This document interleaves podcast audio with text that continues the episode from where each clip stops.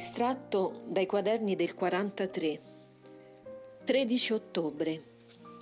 Dice Gesù. Che io sia con te è atto di bontà mia. Desiderio di un Dio di amore è questo di stare con le sue creature. E quando le creature non lo cacciano con il loro tradimento, il Dio non si allontana. In certi casi, e per speciali rispondenze dell'anima, la vicinanza è più sensibile. Ma guai se l'anima che gode della benedizione e della presenza sensibile di Dio cadesse in peccato di superbia. Perderebbe subito Dio perché Dio non è dove è superbia. Più è grande l'umiltà della creatura e più in essa scende Dio. Maria ebbe Dio in sé, non solo spiritualmente, ma come carne viva, perché raggiunse il vertice della umiltà santa. Ma se Dio desidera stare con le sue creature, le creature dovrebbero desiderare di stare con Dio. Troppe sono le divagazioni delle anime. Corrono dietro agli interessi umani, si sperdono su piste di umano piacere, si sviano dietro a bugiarde dottrine, si abbagliano in troppi miraggi di scienza umana. Giunge la sera della loro vita e si trovano così lontane da me, stanche, nauseate, corrose, non hanno più forza di accostarsi al Signore. Già è molto se resta in loro un residuo di nostalgie celesti e di ricordi di fede che fa loro gettare il grido degli antichi lebrosi Gesù, abbi pietà di me. È il grido che salva, perché non si chiama mai inutilmente il mio nome. Io che veglio in attesa d'esser chiamato, accorro presso chi mi invoca e per il mio nome davanti al cui suono tremano di gioia i cieli e di terrore gli abissi, opero il miracolo. Ma non bisognerebbe, o oh figli disamorati e imprudenti, venire a me soltanto all'ultima ora. E sapete voi in anticipo se avrete tempo e modo di chiamare me?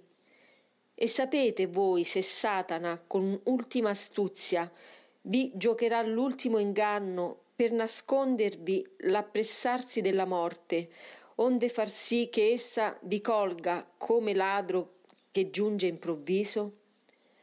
Il mondo è pieno di morti improvvise. Sono uno dei prodotti della vostra maniera di esistere. Avete moltiplicato il piacere e la morte. Avete moltiplicato il sapere e la morte.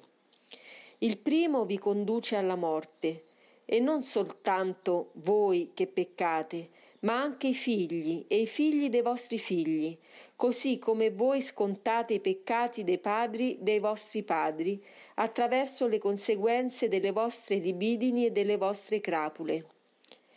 Il secondo vi conduce alla morte attraverso il vostro cosiddetto progresso, del quale tre quarti è opera dell'insegnamento di Satana, perché frutto del vostro progredire sono le opere di mezzi di raffinata distruzione che voi create, e l'altro quarto è dato da un eccessivo amore delle comodità, sotto il quale si cela, oltre che l'epicureismo, anche l'antica superbia di voler emulare Dio nella velocità, nel volo e in altre cose superiori all'uomo e male usate dall'uomo. Che se Salomone trovò che chi aumenta il sapere aumenta il dolore, e lo trovò allora, che si dovrebbe dire adesso che avete ridotto il mondo un caos di sapere dal quale manca il freno della legge di Dio e della carità?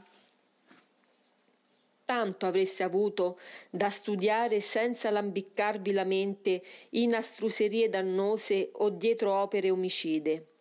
Nel mio universo sono pagine sterminate, nelle quali l'occhio dell'uomo poteva, e io avrei voluto così fosse, leggere soprannaturali insegnamenti e leggi di bellezza e bontà. Io l'ho creato, io, Dio uno e trino, questo universo che vi circonda, e in esso non ho messo del male per voi. Tutto nell'universo obbedisce ad una legge di amore verso Dio e verso l'uomo, ma voi, dal corso ordinato degli astri, dal succedersi delle stagioni, dal fruttificare del suolo, non imparate nulla, nulla che serve a conquistare i cieli. Unici che non ubbidite, siete il disordine dell'universo e il vostro disordine pagate con rovine continue, in cui perite come greggi impazzite che si precipitano giù da un burrone in torrente mugghiante.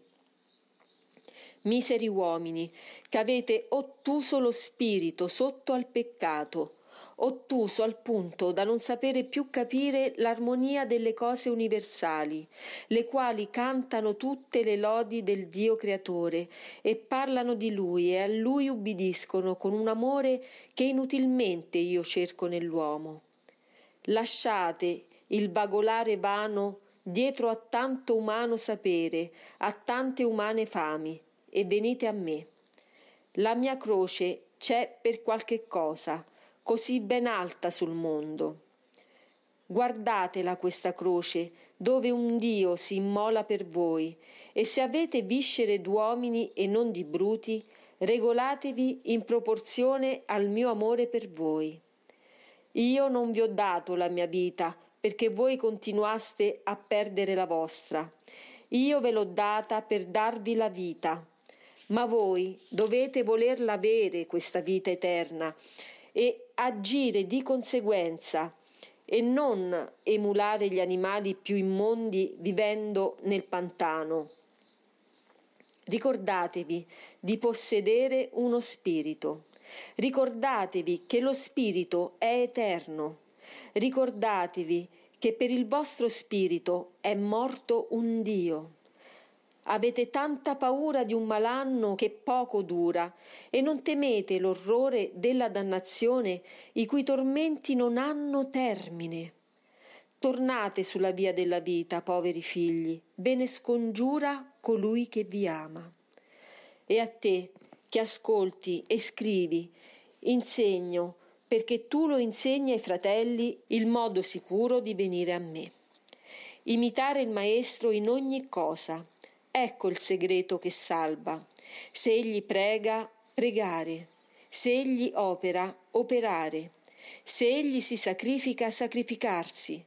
Nessun discepolo è da più del maestro e diverso dal maestro, e nessun figlio è dissimile al genitore se è buon figlio.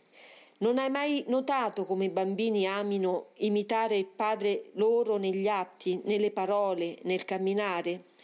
Mettono i loro piccoli piedi sulle orme paterne e pare loro di divenire degli adulti nel fare ciò, perché imitare il Padre che amano è per loro raggiungere la perfezione.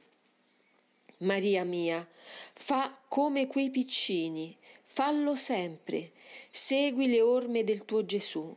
Sono orme sanguinose, perché il tuo Gesù è ferito per amore degli uomini. Anche tu, per amore di essi, sanguina da mille ferite. In cielo si muteranno in gemme, perché saranno tante testimonianze della tua carità, e la carità è la gemma del cielo. Conducimi le anime, sono riottose come capretti, ma se tu le attiri con dolcezza, esse si piegheranno Esser dolci fra tanto amaro, che il prossimo distilla continuamente, è cosa difficile, ma occorre filtrare tutto attraverso l'amore di me. Occorre pensare che per ogni anima che viene a me il mio giubilo è grande e mi fa dimenticare le amarezze che continuamente l'uomo mi dà. Occorre pensare che la giustizia è molto irritata e che occorre essere più che mai vittime redentrici per placarla. Io non voglio che tu mi segua solo con amore, voglio che tu mi segua anche con dolore.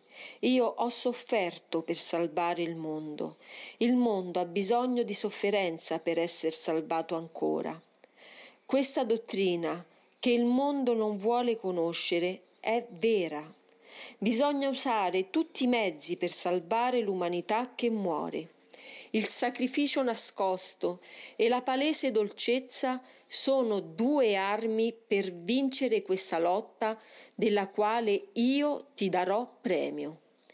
Come il tuo Signore, sii eroica nella carità, eroica nel sacrificio, dolce nelle prove, dolce verso i fratelli. Prenderai allora il volto e la veste del tuo Re, come un limpido specchio rifletterai il mio volto. Bisogna sapere imitare Maria che portava fra le genti il Cristo. Salute del mondo sempre il 13 a sera. Dice Gesù, parlo a te per tutti, per spiegare gli amorosi rapporti fra Dio e l'anima. Non per vano modo di dire sono chiamato sposo delle anime vostre. Vi ho sposate con rito di dolore e vi ho dato per dote il mio sangue, poiché siete così povere da voi stesse che sareste state un disdoro per la dimora del Re. Nel regno del Padre mio non entrano coloro che sono denudati da ogni veste. Io vi ho tessuto la veste nuziale e l'ho tinta di porpora divina per renderla ancora più bella agli occhi del Padre mio. Io vi ho incoronati del mio serto, perché chi regna porta corona, e vi ho dato il mio scettro. Veramente ciò avrei voluto darlo a tutte le anime, ma infinite hanno spregiato il mio dono. Hanno preferito le vesti, le corone e gli scettri della terra, la cui durata è così relativa e la cui efficacia così nulla rispetto alle leggi dello spirito onori, ricchezze, glorie. Io non le maledico, dico solo che non sono fine a se stesse, ma sono mezzi per conquistare il vero fine, la vita eterna. Bisogna usarne se la vostra missione di uomini ve le affida, con cuore e mente pieni di Dio, facendo di queste ricchezze ingiuste non ragione di rovina, ma di vittoria essere poveri di spirito, guadagnare il cielo con le ricchezze ingiuste. Ecco due frasi che capite poco. Poveri di spirito vuol dire non avere attaccamento a ciò che è terreno, vuol dire essere liberi e sciolti da ciò che è veste pomposa, come umili pellegrini che vanno verso la meta godendo degli aiuti che la provvidenza elargisce, ma non godendone con superbia e avarizia, ma si bene come gli uccelli dell'aria, che beccano contenti i granelli che il loro creatore sparge per i loro piccoli corpi, e poi cantano di gratitudine, grati come sono della piumosa veste che li ripara, e di più non cercano e non si rammaricano con ira se un giorno il cibo è scarso e l'acqua del cielo bagna nidi e penne, ma sperano pazienti in chi non li può abbandonare.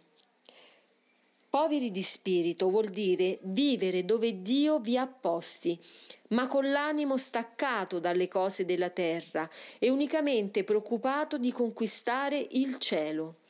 Quanti re, quanti potenti in ricchezze della terra furono poveri di spirito e conquistarono il cielo, usando la forza per domare l'umano che in loro si agitava verso le glorie labili. E quanti poveri della terra non sono tali, perché pur non possedendo ricchezze, le hanno anelate con invidia e molte volte hanno ucciso lo spirito vendendosi a Satana per una borsa di denaro, per una veste di potere, per una tavola sempre imbandita di ciò che serve a formare il cibo per i verbi della putritudine della tomba. Guadagnare il cielo con le ricchezze ingiuste vuol dire esercitare carità di ogni forma nelle glorie della terra.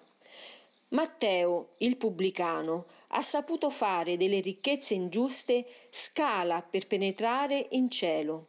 Maria, la peccatrice, ha saputo, rinunciando agli artifizi con cui rendeva più seducente la sua carne, e usandoli per i poveri di Cristo, cominciando da Cristo stesso, santificare quelle ricchezze di peccato.